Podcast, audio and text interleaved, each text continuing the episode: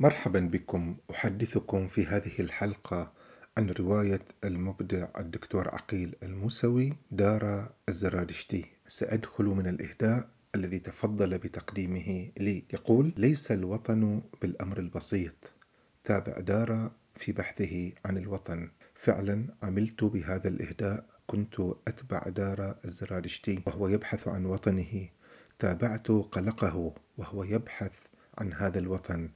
تتبعت التوترات التي كان يمر بها والتحولات الكبرى في شخصيته ورحلته وتلمست الشعور بالغربة والخوف والملاحقات.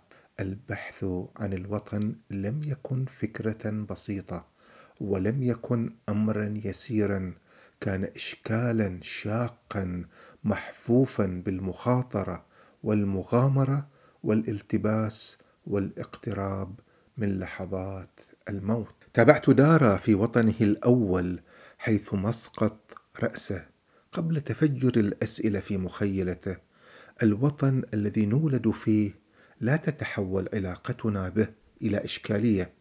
قبل أن نغادره وقبل أن نفقد ابوه هذا الوطن لا نشعر ابدا أن هناك أسئلة مقلقة وإشكالية. دار في يزد البلدة الصغيرة عاش تحت رعاية والده الموابذ أي الفقيه وعالم الدين الزرادشتي والموابذة هم طبقة من رجال الدين الزرادشتيين الذين يباركون الناس ويفسرون أحلامهم ويشرحون لهم تعاليم الكتاب المقدس. ولد دارا في 632 هجرية في فترة مضطربة سياسيا جحافل المغول تزحف نحو العالم الإسلامي والجماعة الزرادشتيه في فارس تعيش أيامها الأخيرة في ضعف وتخل واستكانة.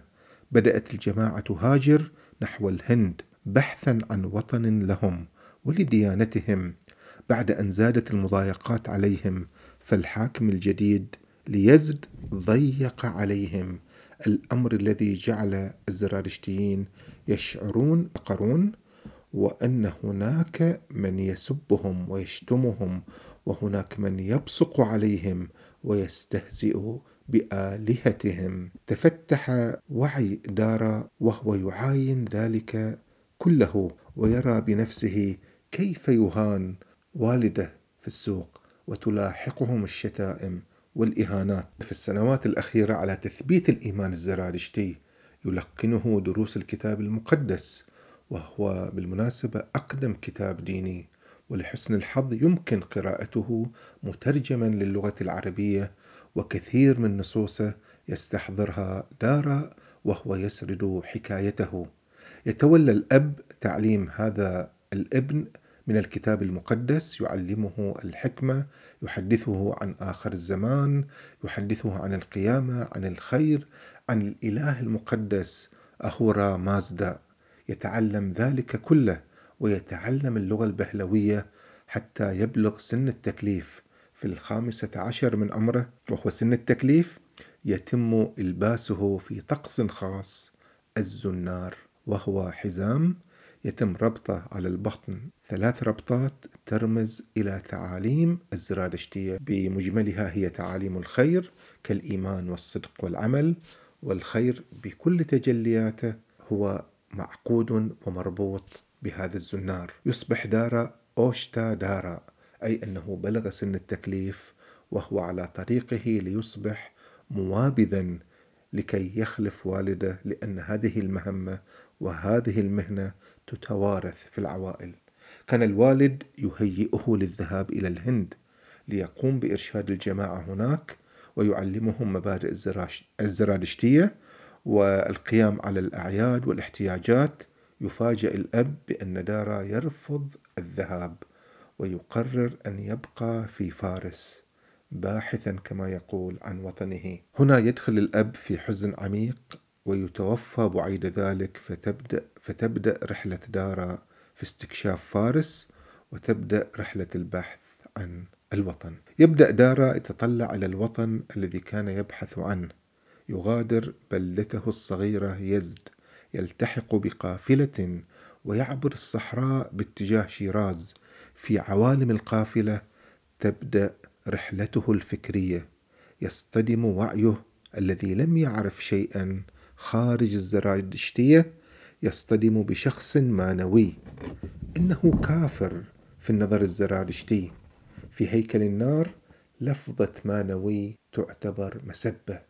والزرادشتي لم يكن يرى في المانويين إلا هراطقة خارجين عن الدين الصحيح وخارجين عن تعاليم زرادشت يقولون لهم هذا عدو الدين هذا مانوي مهرطق ملعون المانوي حوار عميق بل حوارات عميقة طوال الليالي في الصحراء والصحراء في نظر الزرادشتي هي مرتع للشيطان. يسرد دارا كيف تربى على احتقار هؤلاء المانويين عبر هذا السرد عبر هذا السرد نتعرف على الصراع الذي حدث بين المانويين والزرادشتيين وكيف أباح الزرادشتيون دماءهم وقتلوا ماني. يقول يقول في نفسه دارا لو يعرف أن جدي الأكبر أمر بقتل ماني قبل ألف عام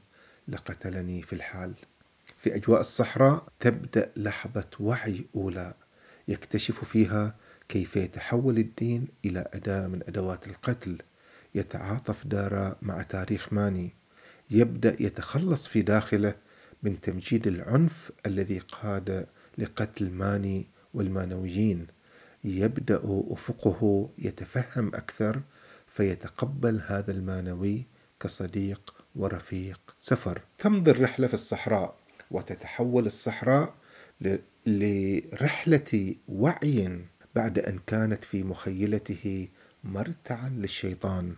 يمضي السرد في كشف هواجس دارا وتحولاته. يكتشف أن المسلمين ينشدون الشاهنامة ويحفظون من شعر الفردوسي فتأنس نفسه.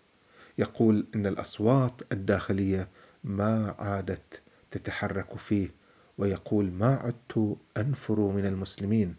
بدأ إذن يلتقط أصواتا أخرى تختلف عن الصوت الوحيد الذي كان يعرفه في يزد. يصل إلى شيراز ويتعرف إلى الأذان أكثر يؤنسه ويداخله ولا يجد أن في هذا الصوت ما هو نشاز عن الإيمان الزرادشتي في داخله.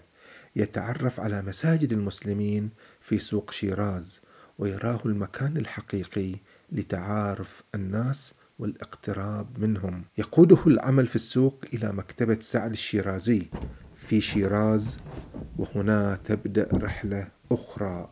خاض دار رحلة التعرف على الإسلام عبر الشيخ سعدي الشيرازي واعتنقه ولكن لم يفك زار زناره الذي ربطه والده على وسطه. يقول في غرفتي فككت زنار الإدراك وأعدت ربطه على خصري من جديد كما فعلت دائما في محطات حياتي المهمة. هذا القول يؤكد أنه بقى محتفظا بجوهر ديانته ديانة الزرادشتية. الربطات الثلاث ما زالت اذا معقودة على الجوهر الذي في قلبه. جوهر الخير والإيمان صار يرى أن الإسلام لا يعارض هذا الجوهر بل يصقله هكذا يقول أشعر أنه لم يغادر روحي ولا جوهري الزرادشتي. ولعل كلمة السر هنا هي آريانا التي يكررها كثيرا في تحولاته ومفاصله كأنها الجامع المفسر للظواهر التي يعاينها. يقول اراضي آريانا القديمة مسقط سيدنا زرادشت ومهد النار الأولى منها جاء اسم البلاد. طبعا تشير آريانا إلى الحضارة الإيرانية القديمة وتشير إلى أصول الشعوب التي سكنت في هذه المنطقة وهي تشير كذلك إلى العرق الفارسي الذي يسكن داخل دارا وتشير كذلك إلى اسم إيران. والأهم من كل ذلك أنها تشير إلى نبيها القومي زرادشت دارا يعتبر آريانا بوصلته ووطنه وثقافته. كان حيث يرى ملمحا من ملامح آريانا يرى وطنه وهويته وألفته. فينتفي منه شعور الغربة. هذه المعادلة في الحقيقة لم تتوضح لم تتوضح له دفعة واحدة كما أقولها أنا الآن بل أخذت تتضح له شيئا وشيء فشيئا وأخذ يبني من خلالها وطنه وهويته ومن خلالها تبلور مفهومه للنور والدين. فالنور هو ثقافة آريانا وأساس فكرة الديانة الزرادشتية. النور الذي هو أيضا في الوقت نفسه النار المقدسة. ولكن ليست المعبودة وهذا النور الذي كان يبحث عنه وفيه بتأويلات متعددة ويراه في تجليات الديانات والمذاهب التي مرت بفارس. هذا النور يراه هو الوطن بكل تأويلاته وبكل تجلياته. لذلك هو يقول كل بلدة فارسية أخطو فيها توقظ في وعيا خاصا بآريانا القديمة. لقد تفتحت روحه وتفتح عقله لكن حواس دارا ما زالت يزدية ما زالت في تجربته الريفية القروية. لم تختبر الأنوثة بعد. هذه الحواس ما زالت لم تختبر الأنوثة. يحتاج لنور الأنوثة لتضيئه. هنا تأتي تجربة حانة سمعان التي أخذه إليها مسيحي متمرد على طقوس ديانته اسمه الآشوري. يدخل معه في حوارات تجمع بين العبث والجدية. يقول له هنا تذوب الملل في أقداح النبيذ تنتهي به تجربته إلى الانغماس في جنة الحواس مع الفتاة غندورة. تتفتح حواسه ولكنه كان يبحث عن أمر آخر. كان يريد أن يفهم معنى الآية نور على نور.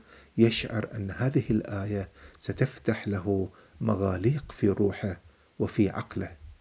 زهروردي وجد تفسير نور على نور أو لنقل وجد تأويل نور على نور الذي كان يبحث عنه. إنه شيخ الإشراق ولا أحد في قدرته على تأويل النور. بدأ يفهم الإسلام باعتباره نورا على نور الديانة الزرادشتية قرأ ماذا كان يقول السهروردي إن الله خلق النور أولا ومنه خلق كل الأشياء في الوجود ومنحها الحياة. وكل جمال هو تجلي لنور الإله الذي تجسد في آدم والأنبياء والأقطاب. هكذا بدأ يفهم الإسلام باعتباره نورا على نور الديانة الزرادشتية التي لم تغادر مخيلته وقلبه وعقله ووجدانه وزناره. آريانا قادرة على أن تكون مكانا لتجلي الأنوار في شكل حضارات وأديان ولغات وثقافات. راح يكوثر في هويته أنوارا كثيرة. نور الإسلام ونور اللغة العربية ونور القرآن ونور التصوف الذي خاض تجربته في خانقاه شيراز. كل تجربة خارج بلدته الصغيرة يزد بدأ يراها نورا يتفتح فيه. النور مشتعل فيه كنار قديمة مقدسة يراها في ألسنة أبناء أريانا. لذلك هو يقول إنهم مسلمون. وعند المحك يحلفون بالنار شيء من آريانا ما يزال عالقا بذاكرتهم. تنتهي تجربته في شيراز بعد أن فشل في أن يكون صوفيا على قاعدة رفع الحجب لا جمع الكتب فهو عاشق للكتب ويرى أن مصيره مخطوط فيها وأن تصوف وأن التصوف الذي يمكن أن يقنعه هو تصوف لا يبعده عن الكتب. كذلك فشل في أن يتوج علاقة حبه بمهناز بالزواج مع أن خالها كان سعد الشيرازي وذلك بسبب أصله. هكذا فشل في أن يجد الوطن الذي يبحث عنه في فتاة مسلمة يحول بينه وبينها حجاب أصله الديني. ما كان أهلها قادرين أن يروا أن نور آريانا يجمعهما. ينتقل بعد ذلك إلى تجربة تجربة أخرى إلى تجربة المسجد وما يدور فيه من جدال حول الفرق والمذاهب المختلفة. يفاجأ بأن أحد شيوخ الدروس في المسجد وهو أستاذه الشيخ البلخي يهاجم بتهمة, بتهمة الاعتزال أي أنه يقول بمذهب المعتزلة فيرى كيف يطرد أستاذه الضرير الطاعن في السن مهانا مذلولا معنفا خارج المسجد. هنا يلتفت إلى أن مذهب المعتزلة كان ينظر إليه على أنه هرطقه وكفر ويوصف أتباعه بأنهم مجوس الأمة لأنهم يؤمنون بحرية الإرادة الإنسانية. يقول آه أن الخلافة ادعت أن المعتزلة مجوس الأمة انتقصت من شأنهم أهانت شيوخهم المنحدرين من موالي الفرس واتهمتهم أن مبدأ الإرادة ما جاء إلا من زرادشت يزداد إعجابه بالإسلام المعتزلي وكأنه اكتشف شيئا من هويته الآريانية فحرية الإرادة من مفاهيم زرادشت إنه إذا لم يذهب بعيدا حين اعتنق الإسلام فهويته الزرادشتية متخللة متخللة بالإسلام عبر الاعتزال وعبر التصوف وهذا ما علمه إياه الشيخ سعدي الشيرازي حين قال له التصوف قد انتشر بين الفرس متنشقا أنفاسهم القديمة لأن الفارسي أي فارسي لا يخلو من تأهيل صوفي. راح يقرأ نور الإسلام باعتباره فتحا لعقل الفارسي واستعداداته. الروحية فالزرادشتية التي هدته للتوحيد والخير احتكر كهنتها الدين ولم تسمح للناس بنطق البهلوية وقراءة كلمات زرادشت بأنفسهم ولم تسمح لهم حتى بتفسيرها في حين أن الإسلام منحهم ذلك المسلم يعرف كلمات الكتاب المقدس ويقرأها بنفسه ويفسرها ويؤولها لا اسرار ولا احتكار. لذلك كان الإسلام نورا. آه، تنتهي رحلته في البحث عن وطنه وسط أخبار الاجتياح المغولي. يغادر شيراز تحت قرآن سعدي على عادة الفرس في المرور تحت القرآن حين يسافرون. يعتقدون أن هذا المرور يحميهم من أهوال السفر. يقول ودعت وطنا كان بالأمس غربه وأستعد الآن لغربة ربما أصبحت في الغد وطنا. نتذكر هنا أن فكرة الوطن ليس بالأمر البسيط فهو فكرة ودين ومذهب ومعتقد وأرض وتاريخ ونور وخير وأدب وفلسفة وكتب. يتوجه نحو نيسابور يلتقي بالمتصوف فريد الدين العطار في دكانه الذي كان مفتوحا للناس. وأدويته معروضة في سلال تفوح منها الأعشاب المجففة. يقدم علاجاته للمحتاجين والفقراء على على الرغم من تقوس ظهره وكبر سنه صار دارا يعمل مع العطار ويرافقه كمريد. يقول جعل من دكانته الصغيرة وطنا كبيرا لي وطنا يحضره الله كل يوم. فلا أشعر بغربة. هنا في هذه الدكانة حيث الحديث عن الألوهية وعن الإنسان وعن إرادته وعن الغيب وعن الخير وعن الشر وجد وطنه. هنا بين كتب العطار وأعشابه وأفعاله وتعاليمه. إنه يجد من يحادثه ويسأله ويزيل غربته الوجودية ويمنحه شعور الوطن. كانت كانت تقلق كانت تقلقه أسئلة الإرادة إرادة الإنسان.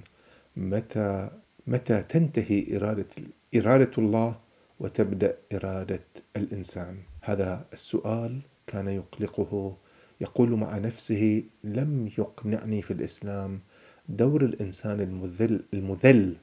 دور عبد لا قيمة له أمام قدرة الله.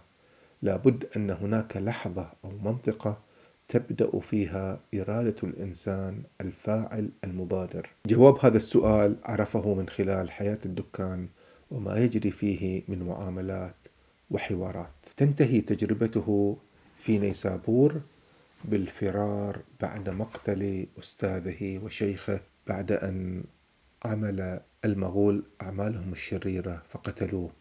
يفر هاربا من المذابح المغولية يلجأ دارا إلى قلاع الإسماعيليين في هذه القلاع سوف يتعرف على الإسماعيلية كنور آخر من أنوار الإسلام.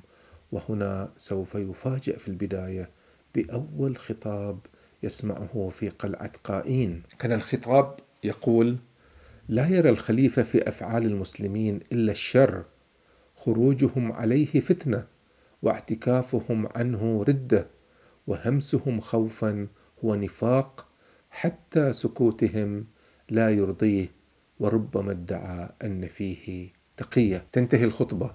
يبدأ دارا يكتشف الفرق بين عقيدة الخلافة في بغداد وعقيدة الإمامة في القلاع. تستوقفه فكرة النور في المعتقد الإسماعيلي النور الإلهي الذي تجسد في نبوة محمد وانتقل عبر ابنته فاطمة في أبنائها من الأئمة. سيجد في هذا النور استكمالا لفكرة نور على نور التي أخذ يتشربها في الإسلام. سيتعرف على الخواجة نصر الدين الطوسي الذي سيكون دليله في رحلته من قلعة قائين إلى قلعة ألموت هناك حيث إمام الإسماعيليين هناك تنتظره مكتبة ضخمة ستفتح له نوافذ لأنوار أخرى. أثناء ذلك يقتحم المغول القلعة ويتم حرق كتبها وسيخرج بكتاب وحيد يحمله بين يديه هو كتاب نهج البلاغة. وعبره وعبر علاقته بنصير الدين الطوسي سيدخل التشيع الاثني عشري يقول أشعر أن نفسي تخضع للإمام علي وهنا تقريبا تكتمل رحلة بحثه عن نور يربط هويته الإسلامية بهويته الزرادشتية الآريانية التي تقبلت تحولات تاريخية كثيرة واستوعبتها لكنها لم تتقبل المغول. كان يقول طمأنت نفسي بسر أريان القديم لن ترى فارس في المغول كمالا. سلاحهم البداوة وتراثهم الخرافات إنهم أشباح زحفت على فارس من العصور. المظلمة. ثمن هذا التشيع؟ وثمن علاقته بالإسماعيليين وثمن زرادشتيته وثمن الوطن المركب في داخله. سيدفع الثمن بعد وفاة السلطان المغولي أوليجايتو الذي أسلم وتشيع وشيع دين السلطنة. جاء بعده السلطان أبو سعيد وأمر وزيرا متشددا أن يزيل مظاهر التشيع. ويعلن انتصار السلطان لمذهب أهل السنة بصفته مذهب الحق فتوجه الوزير إلى مراغة المكان الذي بنى فيه نصير الدين الطوسي مرصده ومدرسته ومكتبته.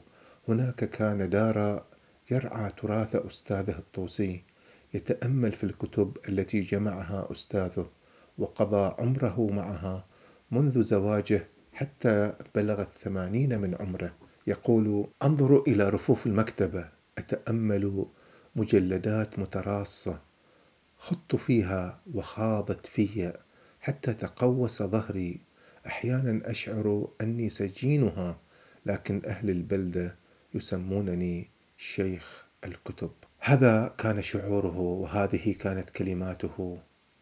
يأخذه الوزير المتشدد من مكتبته اخذا متوحشا ومذلا ويتعرض لمحاكمة عقائدية فيحكم عليه بالموت لأنه زرادشتي إسماعيلي شيعي يخاطبه الوزير بغلظة. لقد انكشف أصلك أيها الكافر بعد أن أخفيته سنين طويلة. هاجرت جماعتك إلى الهند منذ زمن بعيد.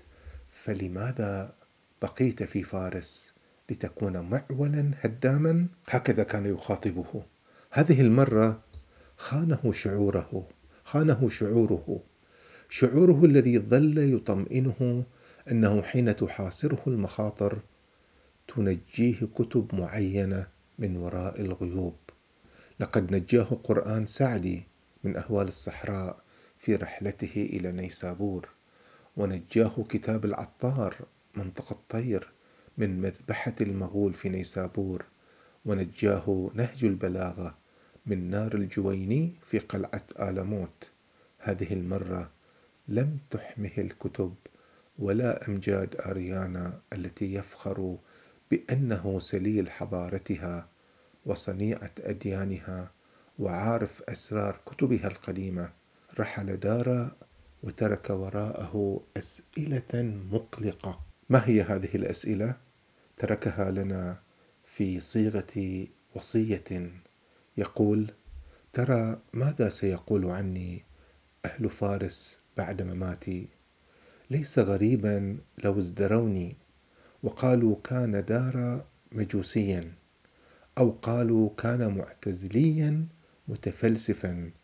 أو درويشا مجذوبا أو اسماعيليا مهرطقا أو شيعيا مغاليا ولو يعرفون كيف تورد الأسماء في الصحائف لقالوا كان دار زرادشتيا صالحا وكان مانويا يؤمن بقرينه الخاص به ويشتاق للاتحاد به في السماء وكان معتزليا متمسكا بإرادته وكان متصوفا يبحث عن سلالة عن سلالة نشأتها من نور إلهي وكان اسماعيليا يضج قلبه بالثورة على الظالم وكان شيعيا عاشقا انتظر مخلص البشر في حال من الخوف والرجاء. من يصدق أني حملت في من يصدق أني حملت كل هؤلاء في داخلي من يصدق أني حفظتهم منسجمين في حياة واحدة. شكرا لكم.